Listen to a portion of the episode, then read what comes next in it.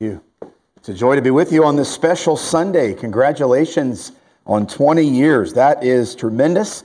We just celebrated number 18 at Anchor Baptist Church this past summer, and so we're just a little bit behind, but uh, we, are, we are thrilled with what God is doing here, and we pray for you in this ministry regularly. We pray for the college regularly, and uh, God is doing great and mighty things here in Surrey, British Columbia. I'm honored to be a part of this special day, 20 years, and to God be the glory. If you have a Bible, please open it up with me. First off, to the book of Exodus. We're going to, in this Sunday school hour, look at three different mountains in the Bible. Three different mountains. Now, uh, I grew up in a part of, of the U.S. where we didn't have much in the way of mountains, comparatively speaking, to where we all live right now. I mean, uh, on a clear day, we see mountains all around us, don't we? And what a, what a majestic sight they are. I just got back uh, about 1.30 in the morning yesterday on Saturday from a trip to Michigan. I was preaching at a missions conference there at the church where my wife and I got married 25 years ago. 20 years ago, I was, uh, where was I 20 years ago? I was on deputation, just about ready. You asked that question. And actually, no, we already lived here 20 years ago, just about ready to move here. And, uh, but we, uh, we just got back and uh, we were in an area there in Michigan where it's flat. No mountains to, to speak of. I, I remember some of the guys would go skiing, and uh, yes, there is skiing in Michigan, even. I think some in the northern part of the state, but nothing like what we have here. We have enjoyed living here since the year 2000 and enjoyed the mountains. How many of you like to go hiking? How many of you like to go hiking in the mountains? Yes. And when you get to the top, that's always the best part, isn't it? We finally made it to the top. And now we can work our way back down. I've had, I did get to go skiing a couple of times, and I think my skiing days are over. My knees have told me that. And so I'm not a very, uh, I'm not a very eloquent skier. I'm very hard on the knees. And so I think that might be why um, no more skiing for me. But in the Bible, I'm sure you're going to be familiar with these mountains that we're going to be looking at. Possibly uh, it will be, they will be new to you, but I trust that God's word will speak to your heart. Thankfully, we have God's word. Amen. Thankfully, as believers, we have the author of God's word indwelling us. The Holy Spirit of God is in you today and in me today, and He wrote the Bible. He gave the Bible to those men, and they wrote the Word of God, and we have it today in many different languages, and uh, truly a blessing to have a copy of God's Word. Exodus chapter number 19. We're going to look at our first mountain. Let me just pray, and then we're going to read in beginning in verse number one. Heavenly Father, thank you for the privilege of being in church on this Sunday morning. Thank you for all that you've done in each of our lives. Lord, everyone here has a testimony to, to share, I'm sure, of your grace, of your provision, of your leading in our lives. And today you have designed it that we would be here in this special meeting. In your sovereignty, you knew and you saw that there would be a Grace Baptist Church that would celebrate a 20th birthday today, and we truly are thankful for that. And Lord, today we ask that every part of this meeting, the meetings to follow throughout the day, Lord, that all of it would point to you and your power and in your provision and in all that you do for each and every one of us. Father, we would pray that if anyone would come on this property today that is lost and not sure of heaven, that today the Holy Spirit of God would draw them, they would follow that uh, conviction, and today, Lord, there would be people saved on this property. We pray, Lord, for your, uh, your deliverance uh, from different things that we need to be delivered from as believers, and we give you all the praise and glory for what you're going to do now. In Jesus' name, amen. Exodus chapter 19, verse number 1. In the third month, when the children of Israel were gone forth out of the land of Egypt, the same day came they into the wilderness of Sinai. For they were departed from Rephidim and were come to the desert of Sinai, and had pitched in the wilderness, and there Israel camped before the Lord.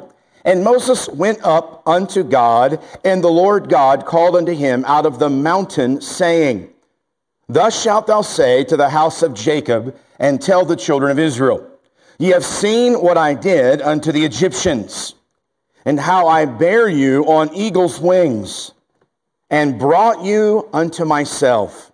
Now, therefore, if ye will obey my voice indeed, and keep my covenant, then ye shall be a peculiar treasure unto me above all people. for all the earth is mine. Here we find mountain number one. Mountain number one is Mount Sinai.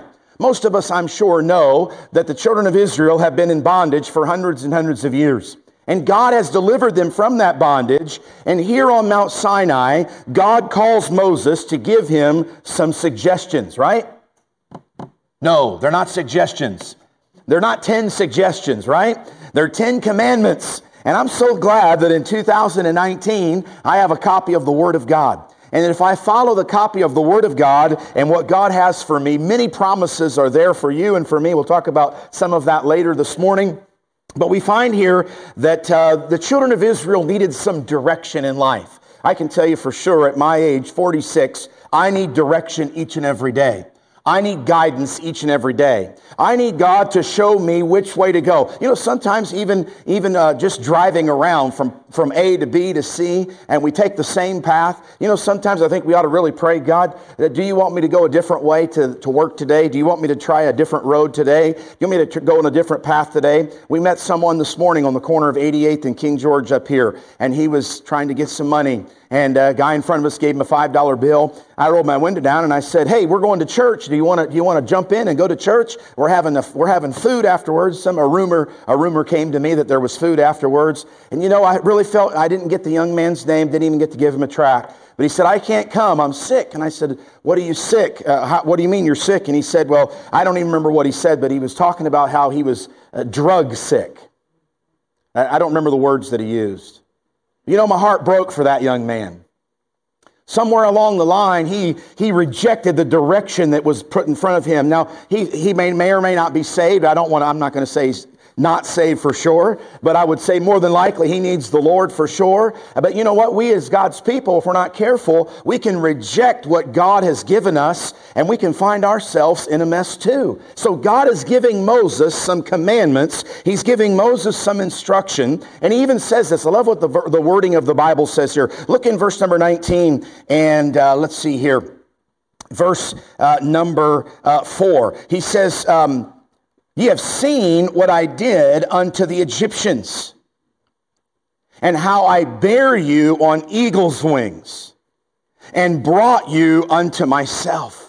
Here, God's saying, Hey, Moses, I want you to let the people know. I want you to remind the people of how I delivered them from bondage. I want you to remind the people of how I brought them unto myself. And so on mountain number one, we're going to see something on each mountain that is, in, that is uh, uh, uh, specific to that mountain. So on Mount Sinai, if, if you're writing notes or just remember these, try to remember them, we're going to see God's commandments. I think I've mentioned that already. God's commandments. If you have a Bible, Bible, would you turn with me to the New Testament book of the book of John? John's Gospel, John's Gospel, chapter number 14. Am I okay with this water, Pastor White? Okay. Thank you very much for whoever keeps that water going. That's wonderful. John chapter number 14, a very familiar verse, I'm sure, to many of us here this morning. Notice what it says in verse number 15. Verse number 15. I'm going to ask you to read it with me aloud, if you would. John 14, 15. If you're there, let's read. Ready? Begin. If ye love me, keep my commandments. Let's do it one more time. If ye love me, keep my commandments. I would say probably 100% of us today, if I said, How many of you love God? I think we would probably say, I love God. I mean, does he not deserve our love? Does he not deserve our love? Does he not deserve our commitment? Does he not deserve our faithfulness? He is the only one, by the way, that is worthy of our devotion. He is the only one that is worthy of our love, uh, completely worthy of our love. If we love God, that'll help us to love every, uh, everyone under uh, God, if you will, in our life. But here's the, the if. You know, in the Bible, do a study of it sometime. Look up the word if in the Bible and, and just do a study on all of the ifs in the Bible. I, had, I actually have a sermon that I preached years ago, and that's what it was called if.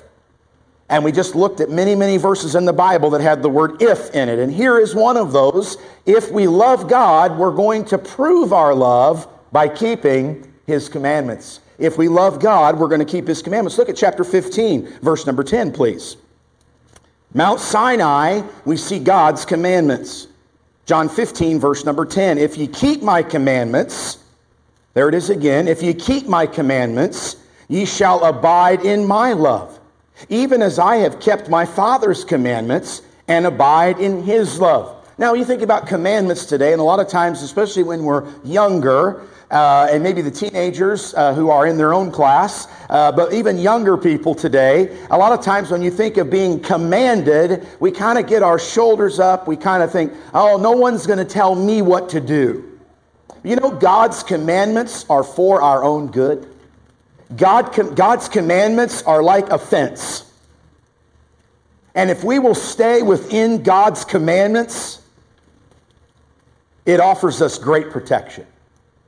You've seen the little dog that's gone up to the fence, that's gone up to the fence. I mean, a little dog, you know, that barely should be called a dog. You know, it's not hardly this tall at all and you see the fence that that dog is inside of, and then you see the, the real dog that comes up that stands about yay high off the ground, and that little dog that's, you know, it's got a squealy, squeaky voice for a bark, and it comes up to that fence and it's yapping its head off at that big dog, and usually the big dog doesn't even hardly say anything, you know. Big dog just kind of looks over at the little squeaky, squealy dog and I don't know what the dog I don't know what dogs think, you know, but if I was one, I can only imagine, you know, what who do you think you are? You know, I could eat you in one bite.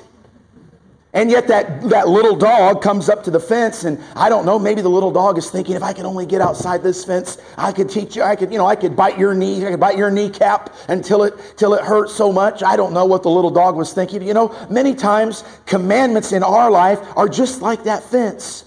God has put a local church, and I know the local church isn't, but God has put a local church around us here in Surrey, British Columbia, around your family, around your marriage, around your life, and the local church that honors the Word of God, like this local church, Grace Baptist Church, and the commandments of teaching the Word of God are there for our protection. Praise God for the protection that you have here at Grace Baptist Church, now celebrating 20 years. What a blessing to have a place that will come to us and say, Thus saith the Lord. Because thus saith the Lord is a place for protection. Uh, I, I, wrote down several things. It's a fence of protection. The commandments of God are a fence of protection from my flesh. You know, the Bible tells me about my flesh that there is nothing in my flesh that is good. Nothing. The Bible says in Romans 3:10, there is none there is none righteous, no not one. The Bible says that in my flesh dwelleth no good thing. And I got saved when I was 9 years old. 1983 I got saved at the Highland Park Baptist Church in Chattanooga, Tennessee. Dr. Lee Roberson was our pastor for eight years. And I praise God for my salvation. But you know what did not happen that day? My flesh did not die for good. It's why the Apostle Paul says uh, that I have to die daily. Because there is something in Ben Turner that does not want to obey the commandments of the Bible. It's called the flesh the old nature, the old man, whatever you want to call it, there's something in me that if I don't die daily to it, I can be susceptible to destroying my life. I can be susceptible to destroying my marriage. Why? Because that flesh is so strong. But greater is he that is in me than he that is in the world. The commandments of God are to protect me from my flesh. Number two, the commandments of God are a fence of protection from the world. From the world. Well, we live in a world that is devouring people all the time. We live in a world that offers so much, but it's short term, right? You know, the Bible talks about the pleasures of sin. They only last for how long?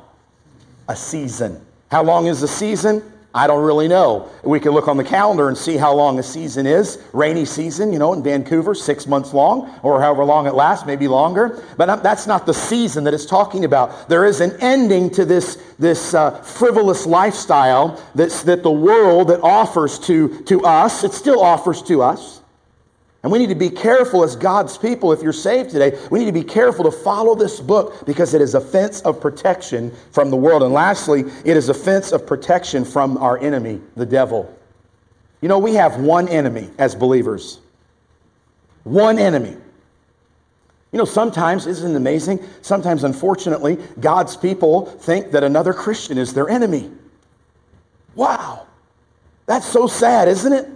And sometimes, and I, I, I love your pastor, I consider him a dear pastor, friend, brother in Christ whatever title, I'm so thankful that we're friends. I'm so thankful that we get to serve the Lord together here in the greater Vancouver area, reaching people in Canada, reaching people around the world. Thank you for partnering with our son Caleb and his family, and they're doing a, their, their deputation is moving along, and we give God the glory for that. And all, all of what God is doing here, I, I'm thankful that it's not me against you and you against me. We have, we have an enemy, and it's not another Baptist preacher. Our enemy is the devil. And our enemy loves it when Christians fight amongst one another. You know, our enemy loves that because the energy that we're using should be used to reach people for Christ. You know, this fence of protection protects me from a roaring lion. How many of you have ever seen a lion in the wild? Anybody ever seen a lion in the wild? Anybody? Okay, I saw one, I saw a lion in the wild in Uganda a few years ago when we were over there. Wow. Amazing. Amazing. Thankfully, it was a long ways away from where I was. Because I wasn't, I, I think he would have seen me and probably seen a snack. You remember that small dog and the, and the big dog? Well, that lion would have saw me and thought, man, there we go. That's a nice treat. We have a lion who's much greater than the four legged ones around the world. We have a lion who devours constantly. But the fence of the commandments of God's word are protection. In other words, commandments are for our own good. Proverbs 7 and verse 2, the Bible says, Keep my commandments and live. You know, God wants us to have joy unspeakable and full of glory. You know, every day is a new day. Amen. This is exciting to be in the house of the Lord on the Lord's day. Keep my commandments and live, and my law as the apple of thine eye. Proverbs 3 and verse 1 says, My son, forget not my law, but let thine heart keep my commandments. So, Mount Sinai today, keep my commandments. Let's go to 1 Kings 18 quickly. 1 Kings 18. We see another mountain Mountain number two is Mount Carmel. Not caramel, as I used to think it was as a child. You know, I don't know about you, but there's some songs that we used to sing as children, and I used to thought it said certain words when I was a kid, and I sang them at the top of my lungs. One of them was bringing in the sheets. For some reason, as a child, I thought we were bringing in the sheets. Seriously, until I got old enough to kind of read through, actually read through the songs, we shall come rejoicing, bringing in the sheets. I don't know how many people laughed at me at church when I was a kid because I sang bringing in the sheets. Hopefully, no one else here has been bringing in the sheets, but it's the sheaves, okay? But you know, sometimes we hear words. This was another one. Mount Carmel, I thought was caramel. But anyway, again, it's Mount Carmel, 1 Kings chapter 18 verse number 17, the Bible says, And it came to pass when Ahab saw Elijah that Ahab said unto him, Art thou he that troubleth Israel? And he answered, I have not troubled Israel, but thou and thy father's house, in that ye have forsaken, here it is, the commandments of the Lord, and thou hast followed Baalim now therefore send and gather to me all Israel unto Mount Carmel, and the prophets of Baal 450, and the prophets of the groves 400. How many do we have? 850, which eat at Jezebel's table. Must have been a long table, amen. So Ahab sent unto all the children of Israel and gathered the prophets together unto Mount Carmel. I would think if you've been in church for a little bit, you have read this story. You have read about this miraculous event on Mount Carmel. It's quite the setting. A contest is about to begin between the prophet Elijah and wicked King Ahab. It was a contest, really, between the God of heaven and the false God of Baal. We have 450 prophets of Baal. We have 400 um, uh, prophets uh, of the groves, giving us 850, and we have one uh, prophet of God, specifically here. There were others, but one prophet of God here, Elijah, representing the Lord. And, and uh, again, the, it wasn't a very fair contest, if you think about it, in the sense of numerically speaking. Look at verse number 37, please, for time's sake. The Bible says, Hear me, O Lord, hear me, that this people may know that thou art the Lord God, and that thou hast turned their heart back again. Then the fire of the Lord fell and consumed the burnt sacrifice and the wood and the stones and the dust. Can you imagine that? And the dust? Boy, that would have been something else. All the dust gone from that, from that altar and licked up the water uh, that was in the trench. And when all the people saw it, they fell on their faces and they said, The Lord, He is the God. The Lord, He is the God. Here on the second mountain, I believe we see the company of God. The company of God. We could say the presence of God, but for sake of trying to remember it, the company of God. So on Mount Sinai, we saw the commandments of God. And let's not forget that, that the commandments of God are for our good and for God's glory. They're there to help us. The second mountain here we see is Mount Carmel, and we see the company of God. Turn over quickly to the book of Judges, chapter number six, as we think about the company of God. Judges, chapter number six.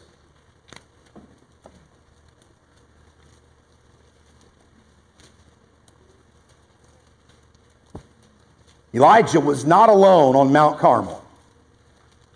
God was there. And by the way, the God of Elijah is still as powerful in 2019 as on Mount Carmel. The God of Elijah is with us as much as he was with Elijah on Mount Carmel. The God of Elijah can do great and mighty things for you and for me, for Grace Baptist Church, as he did for Elijah on Mount Carmel. It doesn't matter what it looks like to us, God sees it from a completely different view. I remember a pastor many years ago explaining something like this. He would say that when he was young, he would sit at the foot of his mother, and his mother would be doing some sort of knitting or some sort of I don't even know if it was knitting, but there, I know there's different terms for all of those things. But be doing some sort of crocheting or knitting or something. And from his view, when he looked up to see his mom doing it from the bottom, it was just a mess of strings. And he was thinking, you know, what, what are you doing, mom? It really looks, it doesn't, I mean, it's just a bunch of strings underneath there. And then when she would finish, she would bring him up and sit him on her lap or sit him beside her. And, and she would show him the other side of what she was working on. And it was a beautiful piece of artwork or a beautiful piece of knitting or something that she was working on. You see, underneath, it looked like it was kind of just a conglomeration of strings going here and there and everywhere. But from her, his mother's view, it was exactly what it was intended to be because she was creating something that would be of value or that would look wonderful. You know, we have a great God today in 2019 that is doing a great work through Grace Baptist Church. And we have a great God that's doing some certain things. And as we look up, we kind of look at it like this isn't how we planned it. Maybe in your home, you look at some things in your home and in your life, you think, this isn't how I planned it, but I want you to know something as a believer. God promises something. He promises to never leave you and never forsake you. I want to encourage you with something. The Bible says at the end of the Great Commission, He said, Lo, I am with you always, even unto the end of the world. We have a God who is with us today. We have a God who loves us today. And we see the company of God. We see the presence of God. Here's another instance in Judges chapter number 6 as well. Look at that quickly, if you would, in verse number 16. We're going into the life of a man named Gideon. Notice what he says. And the Lord said unto him, the him is Gideon, Surely I will be with thee. Let's read that together. just starting with the word I, God, and then ending with the word thee. Ready? Let's read it. I will be with thee. God is with us. Notice what he says there. He says, And thou shalt smite the Midianites as one man. You know, God and, we, and me, we make a majority. Hey, Gideon. Hey, Elijah. Don't worry.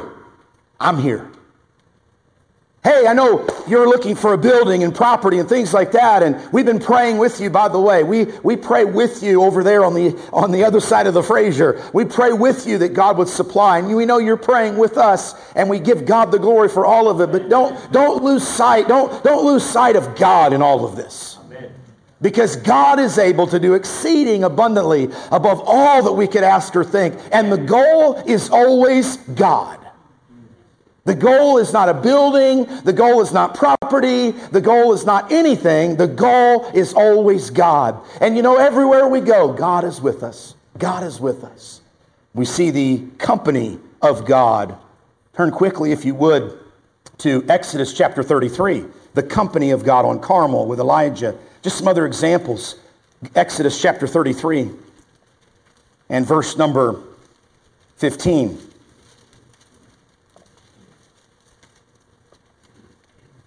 Actually, we'll, we'll read verse 14. And he said, My presence shall go with thee. This is God speaking to Moses. Should have actually started. Let's just, let's just slide up to verse 12, please. Sorry for that change twice here. And Moses said unto the Lord, See, thou sayest unto me, Bring up this people. And thou hast not let me know whom thou wilt send with me. You haven't filled in all the details yet, God. What's the scoop? Um, Yet thou hast said, I know thee by name. Wow. And thou hast also found grace in my sight. Hmm, that's for us too. Now, therefore, I pray thee, if I have found grace in thy sight, show me now thy way that I may know thee, that I may find grace in thy sight, and consider that this nation is thy people. And he said, This is God now. And he said, My presence shall go with thee. Boy, mark that down. My presence shall go with thee, and I will give thee rest. And he said unto him, If thy presence go not with me, Carry us not up hence. God, if you're not going, I don't want to go either. In other words, I, I, think this is how we might say it in 2019. Not that I'm changing the Bible, but this is what I've said. If it's not your will, God, then I don't want to be a part of it. God, if you're not leading, I don't want to go there either. Why? Because we always want to be in the company of God. We always want to be in the company of God. The prophets of Baal outnumbered Elijah, but it was this second team member that Elijah had that made all the difference. What a mighty God we serve. This mighty God goes with his children everywhere we go. This mighty God is here today. This mighty God will be with you this week when you're not in the house of God and you're not around all the, the balloons and the great celebration here. And I'm for all of it. This mighty God will be with you when you're all alone as a believer and you think no one knows. God knows. Why? Because you as a believer always have the company of God. When you're facing something that seems impossible, like Elijah or like a Moses or like a Gideon, know this God is able. God is able. God is able. And we have the company of God with us. On Mount Carmel, we have the company of God. We have one more to quickly to look at, but really it's the most important one. Look at Luke 23, please. Luke 23. Thank you for listening. Praise God for his word. Luke 23, the Bible says in verse 32, in verse 32. This is your church, Grace Baptist Church, and you're regularly attending. I just ask you to continue to be praying for the next service to follow. I'm not trying to skip over this last point because it's the most important one anyway, but please be in a spirit of prayer uh, for the next meeting as well. God, God tearing is coming. And if God comes, we'll celebrate the 20th anniversary in heaven. That's okay. Amen. And so look at Luke 23 in verse number 32. And there were also two other malefactors led with him to be put to death. And when they were come to the place which is called Calvary, our third mountain is Mount Calvary. There they crucified him. And the malefactors, one on the right hand and the other on the left. Would you turn over to John 19? With that in mind, John 19.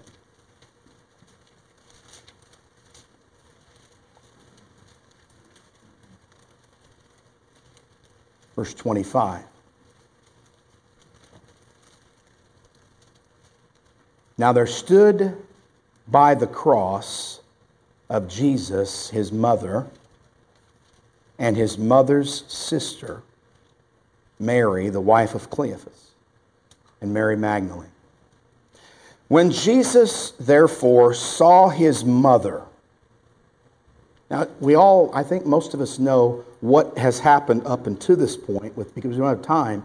I mean, Jesus is in a very, physically speaking, he's in, he has to be in immense pain for what his body has gone through. Cat of nine tails, being hit, spat upon, the robe on his back, the robe torn off of his back. Now he's on, and the nails going through his hands, and the nails going through his feet. And now he's on the cross. When Jesus therefore saw his mother and the disciples standing by, whom he loved, he saith unto his mother, Woman, behold thy son. Then saith he to the disciple, Behold thy mother. And from that hour, that disciple took her unto his own home. This scene, this scene on Calvary appeared to be a scene of defeat. The followers of Jesus, Mary, her Mary's sister, her uh, John, the disciple, and now Jesus is moments from dying. The one who they followed ministry wise for three years, the one who they witnessed do all sorts of miracles. It seems like a defeat on Calvary's cross. The man who claimed to be the Son of God was tried and convicted and sentenced to die, unjustly so. No one really understood, yet they shouted, Crucify. Pilate said, One shall go free, and which one will it be? They cried, My Jesus had to die because he was guilty of loving me. On Mount Calvary, we cannot help but see God's compassion. God's compassion. Jesus is hanging on the cross. His body is racked with pain. He has lost immense, tremendous amounts of blood. He's having to heave and get up on his feet just to get a breath of air. And what, is, what does Jesus show? He shows compassion to his mom. What does Jesus, I mean, let alone, I mean, yes, the sins of the whole world. And this is why I say it's the most important mount because the sins of the whole world, by the way, let's, let's make it personal. My sin. Let's make it personal. Your sin. Placed upon him. God's wrath poured out on him so that God's wrath would never be poured out on a believer was poured out on the Lord Jesus. And he pauses in the middle of all that and he says, Hey, mom, mother, John's going to take care of you. John, take care of mama. The compassion of the Lord Jesus Christ can be seen here on Mount Calvary. It was this mountain that the price was paid so that we could have eternal life. The Bible says in Isaiah 53 5, He was wounded for our transgressions, He was bruised for our iniquities. The chastisement of our peace was upon Him, and with His stripes we are healed. It was on Mount Calvary that we find the old rugged cross. In that old rugged cross, stained with blood so divine, a wondrous beauty I see. for For 'twas on that old cross Jesus suffered and died to pardon and sanctify me. Mount Calvary. It was on Mount Calvary that we find the greatest display of compassion known to mankind. I wonder today, you've come to Grace Baptist Church, and even in the Sunday school hour, I'm not going to assume that everyone here in Sunday school is saved and on their way to heaven. Possibly you've come and you're, in, you're here for Sunday school today, and, you, and if I were to meet you or talk to you and say, Do you know for sure if you died today that you would go to heaven? And you say, Pastor Turner, Pastor White, I'm not sure if I died today I would go to heaven. You need Jesus. You need, uh, you need this compassion to be, receive it. The Bible says in Acts 16 31, believe on the Lord Jesus Christ, and thou shalt be saved in thy house. I'm thankful that as a nine year old boy, the gospel was given to me, and today at 46, I'm saved by the the grace of God because of the compassion that was seen on Mount Calvary. For God so loved the world. You know what? God loves you. You can look in the mirror in the morning and you might see some things you wish weren't there, but you can say this God loves I am so glad that our Father in heaven tells of his love in the book he has given. Wonderful things in the Bible I see. This is the dearest that Jesus loves me. I am so glad that Jesus loves me. Jesus loves me. Jesus loves me. You can sing that too. That can be your song. Why? Because of the compassion we see on Mount Calvary. Mount Sinai, we see God's commandments. They're a fence to help us, not to, uh, not to prevent us, to help us. Mount Carmel, we see God's company. Mount Calvary, we see God's compassion. Let's pray.